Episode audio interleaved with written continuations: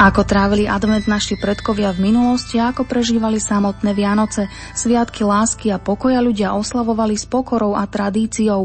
Milí poslucháči, prajeme vám príjemne strávený čas na vlnách Rádia Lumen. Symboly Vianoc majú svoju históriu a prenikli aj do moderných domácností. V dnešnej relácii sa budeme rozprávať s vedúcou katedry etnológie a folkloristiky Univerzity Konštantína filozofa v Nitre Margitou Jágerovou. Dozviete sa všetko o sviatkoch, aké my už dávno nepoznáme. Reláciu pre vás pripravili hudobná redaktorka Diana Rauchová, technická spolupráca Marek Grimovci a Peter Ondrejka, redakčná podpora Martin Šajgalík a od mikrofónu sa vám prihovára Monika Procházka-Ujlacká.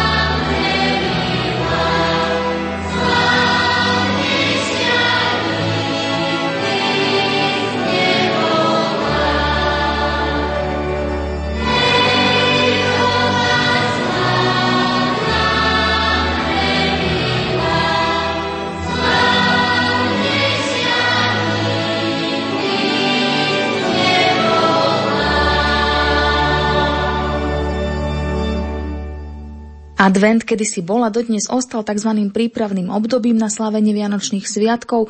Tento čas zaviedla cirkev ako obdobie, kedy by sa mal veriaci ponoriť do duchovného prežívania, mal by sa pripraviť na privítanie Ježiša Krista, no a v tom tradičnom vidieckom období sa advent ale prežíval trošku odlišne.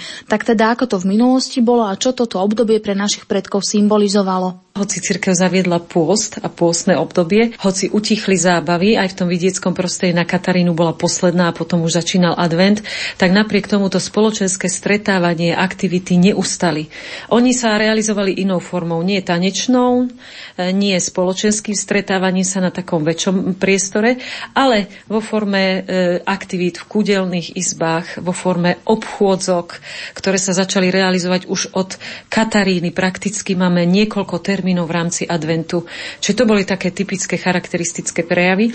S tým, že samozrejme e, veľmi intenzívne sa v tomto období e, realizovali mnohé magické úkony, veštebné úkony a hlavne teda už spomínané obchôdzky rôzneho druhu, hlavne teda mladí chlapci, mládenci chodili z dom do domu od Kataríny cez Ondreja, Barboru, Mikuláša, Luciu, Tomáš až po štedrý deň, až predvečer vlastne narodenia Ježiša Krista. V tomto období sa verilo, že ide o výnimočné obdobie v roku, kedy vlastne sa veľa vecí dá predikovať dopredu, veľa vecí sa dá zistiť a je to aj vhodné obdobie na veštenie rôzneho charakteru, či už prosperitného, ohľadom zdravia, ohľadom hospodárstva, ale hlavne aj veľmi veľa prejavov ľubosnej mágie v tomto období máme. Čiže toto sa pokladalo za veľmi vhodné obdobie na realizáciu takýchto úkonov a máme ich práve viažúcich sa k predvečerom už spomínaných dní, prípadne počas týchto samotných dní, ktoré sa nazývajú, nazývali v tej ľudovej terminológii strídžimi dňami. Lebo verilo sa, že práve v tieto dni sa aktivizujú zlé, démonické, negatívne sily, vtedy je ich najväčšia koncentrácia a preto sa treba jednak chrániť, ale aj na druhej strane toto je ten správny termín a čas na realizáciu takýchto úkonov. Ale teda veštenia a strig nie sú práve záležitosť, ktorá by sa spájala s kresťanstvom a možno by niekto povedal, že veriaci ľudia by takéto veci nemali ani praktizovať, skôr by ich mali odsudzovať. Práve to som vravela, že ten advent, hoci to je kresťanská záležitosť, cirkevná, že teda cirkev určila, ako sa má prežívať, ten život na dedine išiel trošku iným smerom, respektíve zájomne sa tieto veci doplňali, ale často to boli diametrálne od seba vzdialené záležitosti. Napríklad zoberme si Deň Lucie. V kresťanskej tradície po ponímaný ako deň svetej, významnej svetice. Ale v tej tradičnej ľudovej viere a predstava bola Lucia pokladaná za najväčšiu bosorku, najväčšiu strigu, ktorá ani v ohni údajne nezomrela. A to bol najväčší, najvýznamnejší strídži deň, kedy sa najintenzívnejšie podľa tých starších predstav aktivizovali zlé démonické sily. Hlavne predvečer tohto sviatku, predvečer tohto dňa bolo nutné vykonať množstvo ochranných praktík na zabezpečenie si ochrany či už domácich členov rodiny, domácnosti, ale aj zvierat a hospodárskej časti. Čiže nie len ohľadom jednotlivých členov rodiny, ale aj každé to jedno zvieratko, stajňa, všetko bolo odimené, okúrené, svetené, kropené svetenou vodou. Rôzne praktiky máme napríklad na e, roznášanie siatín, ako napríklad konopné semeno, makové, e, petržlenové. To boli všetko ochranné praktiky. Potom máme ďalšie ochranné praktiky vo forme robenia krížov, či už cesnakom na dvere, na vstupné trámy, na dvere aj stajní. Takisto sa cesnakom robili kríže a alebo kolomažou, prípadne sadlom. Toto sa viazalo a zintenzívnilo hlavne pred večer Svetej Lucie a na Svetu Luciu, ale máme tieto e,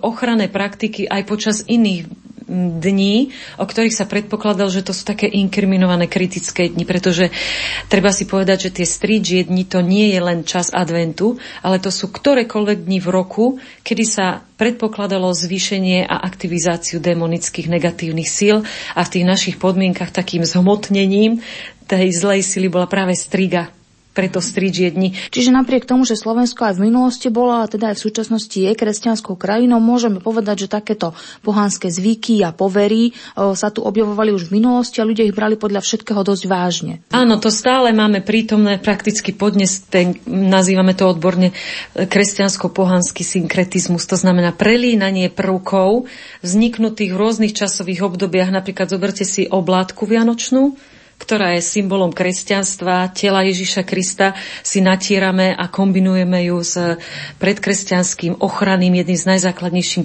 prostriedkov ochrany cesnakom. Keď sme sa pristavili pri tom dni Svetej Lucie, tak aj deň Svetej Barbory je dodnes pomerne významný. Viažu sa aj s týmto dňom v adventnom čase nejaké špecifické zvyklosti z minulosti? Väčšinou sa realizovali tie ochranné záležitosti už predvečer. Málo kde sa to akcentuje, každý na Luciu pobehuje v bielom a tak ďalej, ale to už často bolo v predvečer. Práve tieto ochranné praktiky, lebo deň sa začínal polnocou, vlastne už plynul nový deň, čiže už ste museli byť na ten čas pripravení, čiže už na tú noc ste sa museli pripraviť.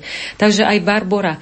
Máme zvlášť, obzvlášť na juhozápadnom Slovensku, doložené obchôdzky tzv. barboriek. Je to podobná obdoba demonickej postavy, ako je na Luciu, čiže dievčatá preoblečené buď v bielom, ale práve na juhozápade Slovenska sa nám neskôr objavovali čierne barborky, ktoré potichu obchádzajú domácnosti, majú ich magicky vyčistiť od všetkého zlého, majú do všetkých kútov zablúdiť a teda tým perom vyčistiť dom od všetkého zlého.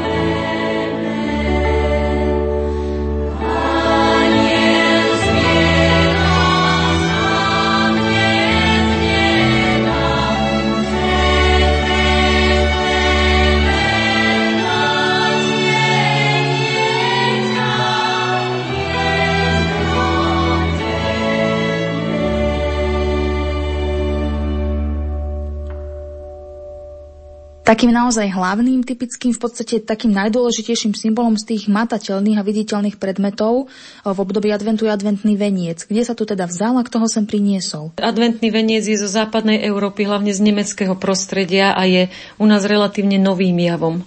Dá sa povedať, že v tom vidieckom prostredí je možno 10-15, už keď 20 rokov povieme veľmi veľa Áno, takže to je veľmi neskorá u nás v našich podmienkach záležitosť, ktorá nás veľmi silno prevalcovala. Vidíme, že teda už bez adventného venca si nevieme Vianoce ani predstaviť.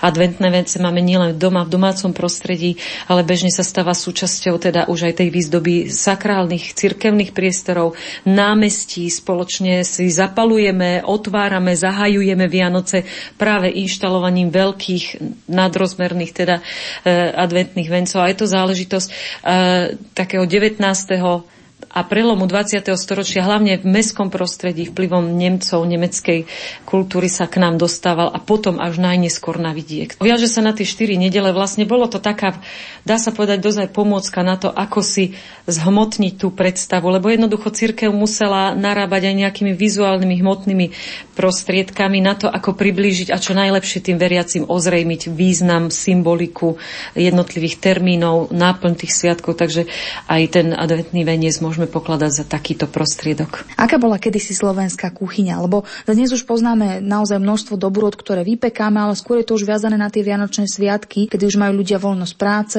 no v minulosti predsa len tie gazdinky trávili v kuchyni viac času, už aj pred samotným štedrým dňom, takže pripravovali ženy počas adventného obdobia niečo špeciálne? Tak vôbec advent, ako som už povedala, bolo pôstnym obdobím a ten pôst nie je len v zmysle spoločenského stretávania, absencie zábav, ale aj taktiež pôstnym jedlom, čiže mali e, určitým spôsobom prispôsobiť aj ten stravovací jedálniček, ale všeobecne ten advent bol takým prípravným e, priestorom a časom na to, aby som sa pripravila, zabezpečovala si celé vianočné obdobie, pretože už cez Vianoce ste veľmi variť nesmeli, áno, mali ste všetko pripraviť dopredu s predstihom a hlavne advent a tie posledné dni pred Vianocami boli veľmi dobrým spôsobom alebo veľmi dobrým časom na zakálačky, zabíjačky, preto ich máme dodnes aj prenesené, už len síce v podobe teda prezentácie na nejakých námestiach alebo komunity rôzne si to robia, či už sídliskové, vidiecké, e, tak takéto záležitosti. Čiže toto bolo typické a keďže tá konzervácia mesa bola veľmi obmedzená, tak preto sa muselo zabíjať v zime, respektíve v čase, kedy už bolo aj dovolené veľa konzumovať toho mesa a chytro zjesť. Takže preto v tom predvianočnom období. Hoci e, vieme dobre, že štedrý večer sa mal niesť v znamení absolútneho pôstu, vypustenia mesitých pokrmov, čo mnohí dodržiavajú podnes a jesť meso sa mohlo až po polnoci, po príchode z polnočnej omše, čo zase u mnohých, e, v mnohých domácnostiach súčasných je dodnes dodržiavané. Týmto ste tak pekne premostili k tomu štedrému dňu samotnému, takže približme si štedrý deň v minulosti. Všetky tie zvyky, obyčaje, ktoré naši predkovia dodržiavali, predsa len určite bol štedrý deň v niečom odlišný, ako ho poznáme dnes. Treba si uvedomiť jednu zásadnú vec. Štedrý deň, respektíve štedrý večer, je len predvečer sviatku. To ešte platilo prakticky do 93. roku sme nemali ho ani ako štátny sviatok. Bol to normálny pracovný deň. Hlavným a ústredným dňom Vianoc je deň Božieho narodenia 25. decembra. A my sme mali v našej tradícii ustalený e, taký troj, takú schému trojdňového slávenia, čiže predvečer sviatku, sviatok a ešte post, deň ešte ďalší. Čiže to je vlastne aj prípad Božieho narodenia a štedrý večer bol pokladaný len za predvečer sviatku. Napriek tomu tam sa sústredili všetky tie e, prípravy a intenzívne zabezpečenie dňa, celého na to, aby sme vlastne vydržali a mali všetky činnosti základné na niekoľko dní dopredu zabezpečené. Čiže od skorého rána gazdinky museli stať, zamiesiť cesta na rôzne typy obradového pečiva. Muselo sa napiesť na niekoľko dní dopredu. Či už chleba, alebo aj samotných obradových e, kusov pečiva. Napríklad piekli sa rôzne typy koláčov obradových. Či už veľkých, ale aj jednotlivých malých kúskov. Napríklad e, koláče, ktoré symbolizovali každé jedno zviera v domácnosti. Malo svoje zhmotnenie. Museli ste napiec koláče pre koledníkov, zvlášť krstné matere pripravili špeciálne obradové pečivo, keď to ich krsňa príde koledovať, aby ho mali čím obdariť. No a potom sa pripravovali rôzne typy jedál, keďže na Božie narodenie sa nemalo variť piezni, čiže jedlo sa to, čo sa pripravilo práve na štedrý deň. A čiže celý ten deň prebiehal od rána v znamení intenzívnych príprav na štedrovečernú večeru, ktorá bola takým ústredným, ústredným bodom celého dňa. Celý deň sa zniesol aj znamení pôstu, nesmelo sa jesť, respektíve najesť sa len veľmi striedmo. Prakticky mali ste vydržať do tej večere štedrovečernej. No a tá bola vlastne už e, v znamení hojnosti, ale hojnosti s absenciou mesa, ako som už spomínala. Bolo tam síce hojnosť jedál, malo byť na tom štedrovečernom stole všetko, alebo všetky typy potravín, ktoré sa vôbec v tom hospodárstve, gazdovstve pestovali, aj keď nie v pripravenej nejakej forme jedla, ale aspoň tie plodiny položené na stole. Čiže všetko malo byť na tom vianočnom stole. No a celý deň sa aj taktiež rátalo s prítomnosťou duší predkov, o ktorých sa verilo, že prídu v ten deň, sú s nami prítomné a celý deň s nami prežívajú to sviatočné obdobie. Čiže napríklad platila taká, taká, taká norma, že ste sa nemali prudko hýbať a robiť prudké pohyby počas tých štedrovečerných príprav, aby ste náhodou nejakú dušu nezranili alebo aby ste ju nestrčili. Čiže naozaj to bola to, bola, to bol synkretizmus viacerých typov úkonov. Ohľadom stravy, ohľadom domácnosti, očisty, prípravy, ale aj magických úkonov, úkonov súvisiacich s kultom predkov práve pri týchto významných E, termínov v roku sa intenzívne myslelo a rátalo aj s účasťou duší predkov. Čo sa týka štedrej večere a stolovania vôbec, sú na Slovensku rôzne zvyky. Niekto varí na štedrý deň šošovicu, niekto kapustnicu, dokonca niekto varí kapustnicu aj s rybou na miesto mesa alebo klobásy. Áno, máme veľmi širokú pestru škálu obradových jedál na juhozápade, juhu Slovenska, väčšinou, ako ste spomínali, či už fazulová, hrachová alebo strukovinové, šošovicové polievky. Častokrát sú to vôbec také mliečno-smotanové hríbové polievky. A sever Slovenska máme buď kapusnicu ako tradičnú, prípadne e, veľká časť územia Slovenska bola len šťava kapusná, ktorá sa zahustila rybou, prípadne len hríbami, smotanovou zátrebkou alebo zápraškou a máčal sa v nej chlieb prípadne sa preliala iná kaša, alebo kaša vôbec strukovinová, e, už modernejšie, napríklad aj ryžová, ktorá sa preliala len touto kyslou polievkou. Čiže veľmi široká škála jedál až po rôzne obilninové kaše. Dodnes sa aj grísová kaša varí, alebo kukuričná kaša, hrachové kaše. Čiže takéto typy jedál. No a samozrejme severovýchod a východ Slovenska dodnes zastúpené sú pyrohy na rôzny, rôzny spôsob. Širokú škálu máme aj takých múčných a cestových jedál, najmä teda rôzne pyrohy, perky, ale aj napríklad múčné bobalky alebo Mm, opekance rôzne nazývané, ktoré boli rôzne pripravované, či už na sladko, s makom, s tvarohom, alebo aj na slano, s brinzou, s kapustou, so sírmi, naozaj široká škála. No a samozrejme nemohli chýbať ovocie, či už jablčka, ale hlavne ovocie v sušenej forme, pretože nebolo toľko možností skladovať, zavárať a tak ďalej. Čiže hlavne, ak boli ovocinárske oblasti, tak sa ovocie sušilo. A často sa stretávame práve počas vianočného obdobia s rôznymi typmi jedál navarených zo sušeného ovocia. Prípadne pridávané sušené ovocie aj do kapusnice, slivky sušené, prípadne do tých kašovitých jedál.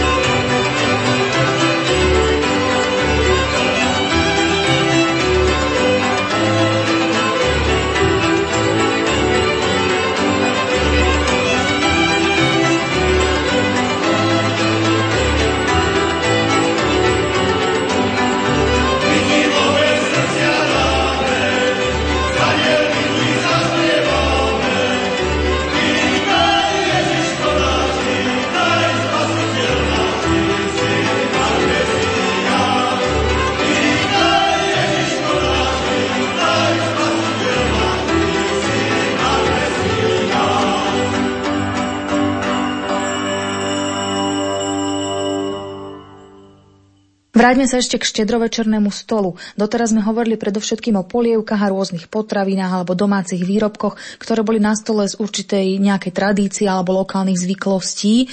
No tá štedrá večera sama o sebe predsa len je to už niečo iné a aj tu sa pravdepodobne tie zvyky trochu líšia. Takže začníme rybou. Mali naši predkovia odjak živa na štedrovečernom stole ryby? Nie, práve že sa nestretávame veľmi s rybou, respektíve len hlavne tam, kde bola k dostaniu a ak tak údená samozrejme, tá sa pripravovala a toto, čo my poznáme dnes, rybie filé, vyprážané, to, vysmážané veci, to sú záležitosti až druhej polovičky 20. storočia. Šalát, majonézový šalát, to je pár desať ročí u nás len. Čiže to sa etablovalo veľmi neskoro. Vôbec rybie filé to je len za záležitosť socializmu.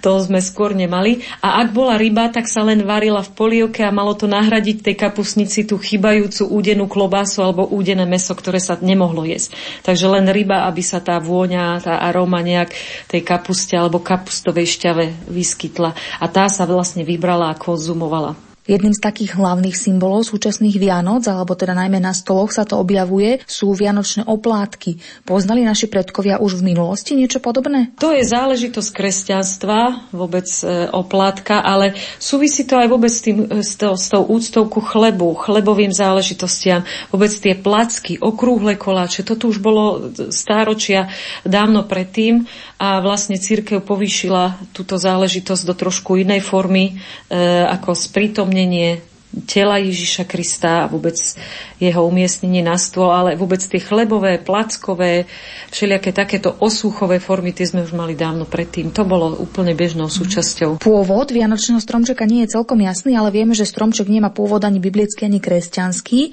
Takže ako sa k nám teda dostal a odkiaľ prišiel tento Vianočný stromček? Z nemeckého prostredia sa nám objavil stromček. Máme o tom záznamy už e, z novoveku hlavne, hlavne v nemeckých mestách, cechových mestách. Máme záznamy napríklad, že v cechových izbách pripravovali stromčeky pre členov cechu, deti týchto členov cechu a potom sa to postupne migráciou Nemcov, nemeckej kultúry dostávalo aj ďalej do Európy a práve v mestskom prostredí, kde bol vplyv a kde bolo prítomné aj to multietnické spoločenstvo, tam sa nám tie stromčeky objavujú najskôr. Už ku koncu 19. storočia a hlavne na prelome 19. a začiatku 20. storočia a aj na vidiek sa nám dostávajú niekde až za prvej Československej republiky, respektíve máme oblasti severovýchod a východ Slovenska, kde až v druhej polovičke 20. storočia sa stromčeky etablovali. Ale to neznamená, že by sme nič nemali v tých domácnostiach. Samozrejme tá zeleň, a e, vlastnosti magické, ktoré z tej zelene vyplývali, to je záležitosť e, veľmi dávna, veľmi archaická. Vôbec zelení sa pripisovala veľmi významná úloha životodárnej, plodonosnej e, sily, ktorá mala byť zastúpená v tej domácnosti. Čiže za predchodcu vlastne e, stromčekov, ktoré boli už u nás až hlavne v 20. storočí aj na, na vidieku, tak sa pokladali vôbec zelené halúsky, respektíve vôbec nosili sa tie ihličňany, prípadne slamené mhm. ozdoby, ktoré boli zavesené nad stolom tzv. muší raj. No to bola celá taká konštrukcia upletená zo slamy, aj tie najkrajšie klasy sa odkladali práve na túto záležitosť, že teda na Vianoce mala byť tá obilnina prítomná, mala sprítomnovať a symbolizovať tú úrodu, bohatstvo a prosperitu da, ďalej do, dopredu vlastne mala zabezpečovať na ďalší rok. Tak ako adventný veniec nesie symboliku štyroch adventných nediel, ako sme už spomínali, mal a má aj Vianočný stromček nejakú podobnú symboliku, alebo ide len o dekoračnú záležitosť? To už záleží na samotných realizátoroch, čo tomu pripisujú, ale v minulosti súvisí súviselo to s vlastnosťou zelene a stálo zelených rastlín, ktoré sa využívali, mali sprítomňovať tú životodárnu silu aj v domácnosti. Ale tá, ten stromček prešiel takú dosť e, trnistú cestu a veľmi rýchlo sa etabloval a z tej vetvičky zavesenej nad, nad stolom, kde sa obedovalo a stravovalo jedlo, sa nám stal stromček zavesený dolu hlavou a až potom sa on postavil na zem. Áno, čiže to sú také rôzne prechodové obdobia a štádia a až potom sa na zem postavil, až potom ho máme a pričom máme napríklad záznamy, že hlavne u tých bohatších, tí mali väčší a tí si postavili na zem. Čiže kto, mal, kto bol bohatší, ďalší mohol si dovoliť väčší stromček a tí boli pr- prví v tých dedinách, ktorí mávali ho postavený na zemi. Áno, čiže tí chudobnejší mali len malý stromček zavesený dole hlavou nad stolom. Zase sa nám niektoré veci vracajú, napríklad dodnes sa stretávame, ja neviem, s, s reťazou umiestnenou okolo štyroch nôh stola, zviazanou a, ktorá symbolizuje zviazanosť, zomknutosť, ale aj železo ako prvok prezentujúci silu, trvácnosť a zdravie. Ale aj taktiež slama, umiestňovanie slamy, umiestňovanie všetkých plodín do na ten stôl, to sa nám zase objavuje, vracia sa nám to naspäť. Áno, možno to súvisí s tým, že v minulosti ľudia pripisovali dôležitosť rôznym zvykom alebo rituálom, ktoré realizovali počas tej samotnej večere, napríklad hádzanie orechov do všetkých rohov miestnosti alebo krajanie jablka, ktoré malo po prekrojení symbolicky ukázať hviezdu a tá značila zdravý rok. Poznáme aj nejaké iné zvyklosti, ktoré sa k štedrej večeri viazali v minulosti? Ten stôl mal svoj presný postup, ako sa mal pripraviť. Na spodok stola, aj pod stôl, ale aj na stôl sa umiestňovala slama doma a na to sa prikryl slávnostným obrusom ten stôl. Pod obrus často sa dávali peniaze, mince, sviečka musela byť zapálená na stole. To svetlo malo horieť čo najdlhšie, samozrejme malo sprítomňovať a symbolizovať aj to betlehemské svetlo, ktoré sa až neskôr začalo u nás nosiť až e, koncom 80. a začiatkom 90. rokov. S tým, že ďalej tam mali byť zastúpené všetky plodiny na stole, ktoré sa v tom gazdovstve hospodárstve vypestovali a bolo tam taktiež aj jeden tanier, na ktoré sa odkladali všetky tie druhy jedál. A ten tanier tam mal ostať na celé sviatky a to bol tanier, ktorý bol určený pre duše zosnulých.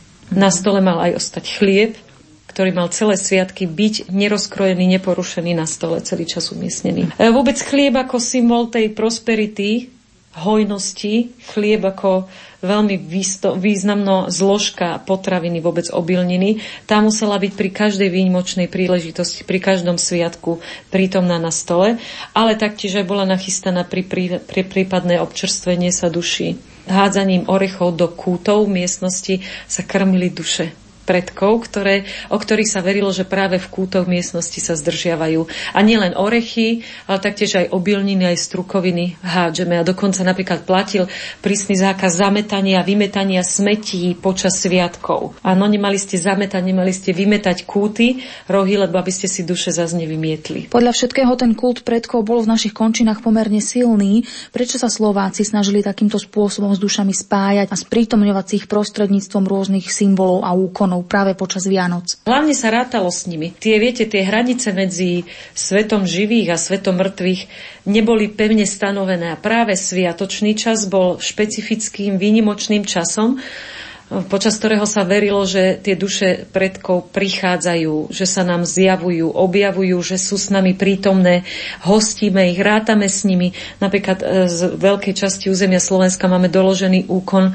Predtým, než začne sa večera štedrovečerná, predtým, než všetci zasadnú k stolu, tak gazda obradovou formou pozýval duše predkov k stolu baba, dedo, poďte sa s nami najesť. Áno? Dokonca sa ráta s nimi, e, odkladá sa im to jedlo, čo sme už spomínali. Prípadne sa prestiera aj pre dušu zosnulého, nedávno zosnulého člena, čo je jav fungujúci podnes. Ráta sa s jeho účasťou, odkladajú mu na tanier, nalievajú mu pohárik. Takže e, ten kult predkov bol veľmi, veľmi silný a ešte stále nám doznieva aj takouto formou.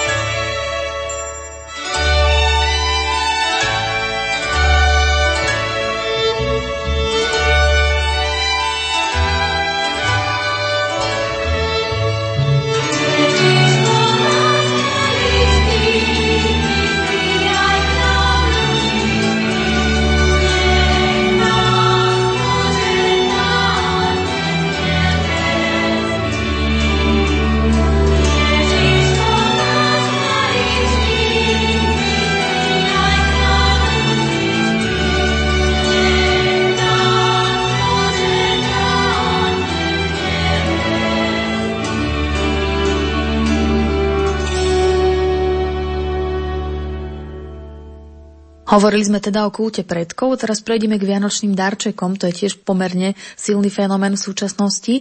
Dnes teda najmä deti očakávajú veľa vianočných darčekov, že dostanú od rodičov. V minulosti si ich asi rodičia nemohli veľmi dovoliť, takže existovala vôbec kedysi tá tradícia rozdávania darčekov? Obdarovávanie nefungovalo. Minimálne v tom vidieckom prostredí dostávalo sa zase hlavne z toho šlachtického prostredia, z prostredia vyšších sociálnych vrstiev a vlastne ešte do polovičky storočia ste mali mnoho domácností, do polovičky 20. storočia, kedy vôbec obdarovávanie nefungovalo. Čiže môžeme ho za všeobecne rozšírené až posledné 10 ročia 20. storočia označiť, pričom napríklad keď sa etabloval stromček, tak práve ten bol darčekom pre deti. Rodičia ho mali pripravovať, ak bola rodina s deťmi, tajne, bez vedomosti detí a ten stromček bol už samotným darčekom. Nebolo to vlastne, neboli financie, už len to samotné vystrojenie tej hostiny, aby naozaj bol dodržaná tá norma, čo všetko na tom stole má byť, už aj to bolo pre mnohých nerealizovateľné alebo ťažko realizovateľné, čiže neostávalo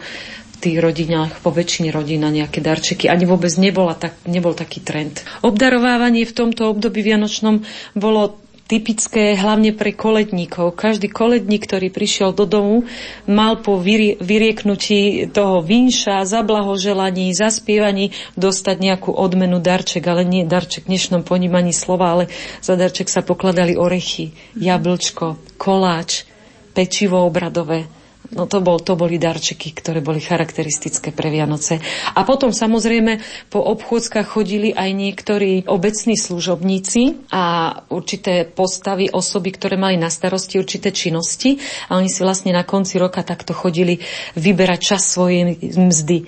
Napríklad pastieri chodili takto z jedného domu do druhého ktorým pásli ovce alebo kravy alebo dobytok, v ktorých domácnostiach, z ktorých si brali a pásli tak vlastne chodili po tých domácnostiach práve na štedrý deň, prípadne aj v ostatných častiach počas tých Vianoc, ostatných dňoch, kedy chodili na tzv. zôsyp, kedy im zosypávali každá gazdina podľa toho, koľko kusov dobytka mala pasených alebo oviet, mala tomu pastierovi vymerať či už obilia, eh, strukovín, prípadne iných takýchto naturálnych darov, čiže si vrecia, vaky priniesli. A toto boli darčeky. Áno, takto sa obdarovávalo. Prípadne pastier zase na oplátku mal za odmenu dať tej, tej gazdinej prúd prúty, ktorými sa šíbalo, či už na Vianoce, ale aj taktiež viacero termínov počas Vianoc máme. Na Štefana, ale hlavne na mláďatka. Prúd bol symbolom niečo rastúceho, zase životodárnej sily. Čiže mali ste pošíbať nielen tie dievky, ale tými prútmi sa šíbal aj dobytok aby sa preniesla z toho prúta, z toho niečoho pučiaceho, rastúceho, tá sila na to, na to zviera alebo na tú osobu. Pre nás kresťanov a veriacich ľudí vôbec je asi takým najdôležitejším aspektom Vianoc polnočná omša. E, paradoxne na polnočnú často chodia aj ľudia, ktorí cez rok do kostola neprichádzajú, čiže v podstate môžeme povedať, že tá polnočná je asi silný aspekt toho sviatočného dňa pre všetkých. Bola aj pre našich predkov takým hlavným milníkom po rodinnej večeri práve omša. Ako náhle sa dokončila štedrá večera, nastalo obdobie, kedy tá rodina si sadla za ten stôl, ostala pri tom stole a e, vyplňala si čas rôznymi aktivitami, najmä spievaním vianočných koliet, e, čítaním biblických textov, rozprávaním rôznych príhod, zážitkov, ale hlavne očakávaním koledníkov.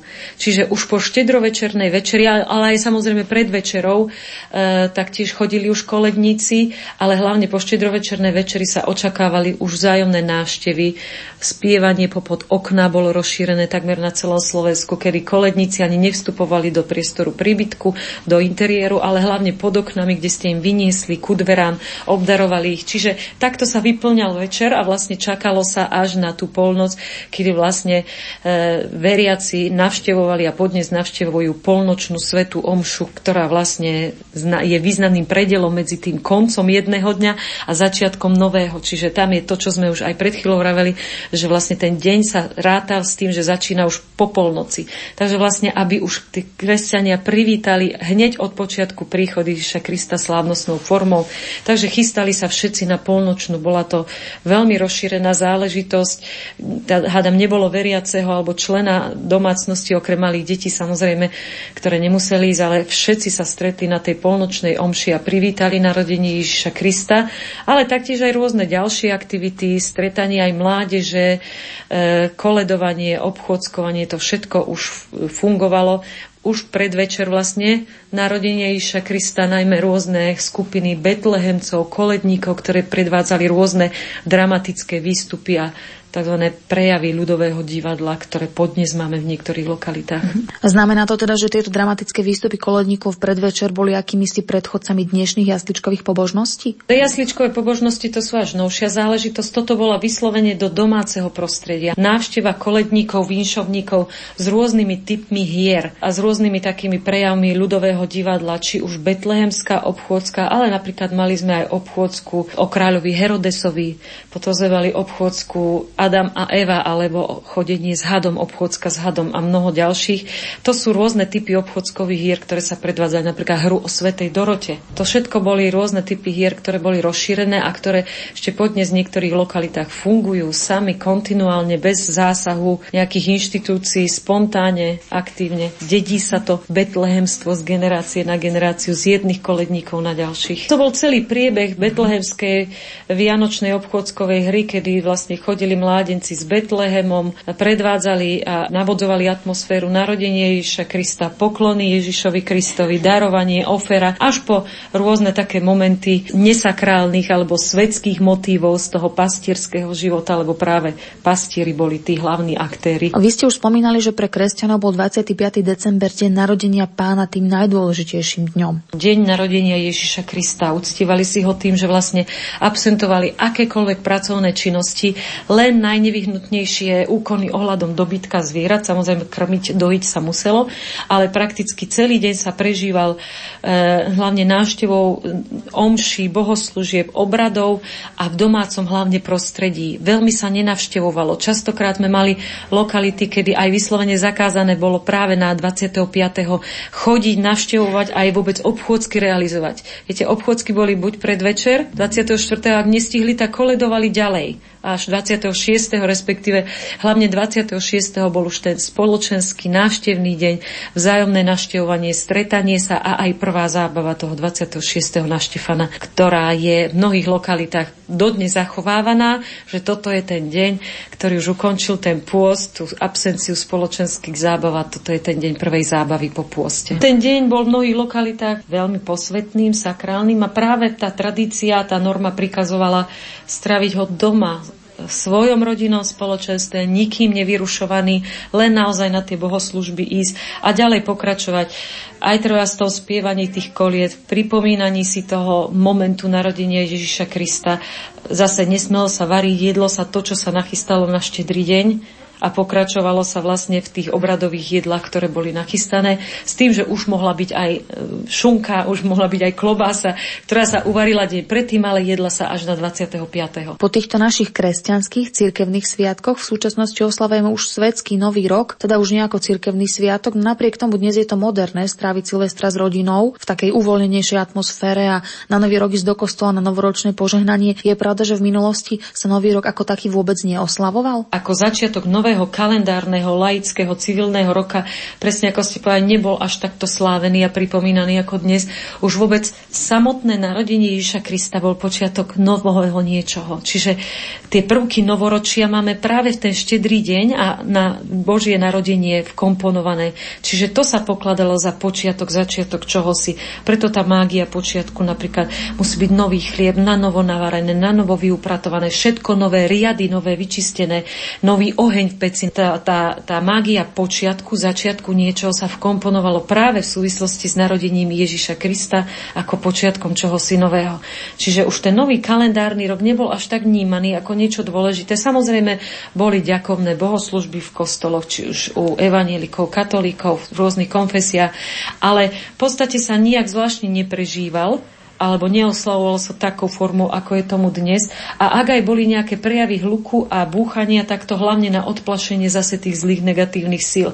Čiže to, čo poznáme my dnes ako sústredenie tých zábav a najväčšieho veselia, bujaria do toho konca roka a privítanie, to je záležitosť novšia. V súčasnosti sa v mnohých domácnostiach na Nový rok pečie kačka, no v minulosti sa hovorilo, že sa hydina nesmela na Nový rok robiť, lebo uletí šťastie. Áno, jedno z také stabilizovaných zakázaných obradových jedál na Nový rok mala byť hydina, ktorá sa nesmela pripravovať, pretože sa verilo, že uletí potom šťastie, uletí prosperita z toho domu. Čiže u nás bola skôr, ak to meso také slávnostnejšie, tak hlavne tá bravčovina, to bol taký symbol prosperity, keď ste mali bravčové, prípadne aj hovedzie samozrejme, ale skôr to bravčové a hydina v takéto dni nebola žiaducou.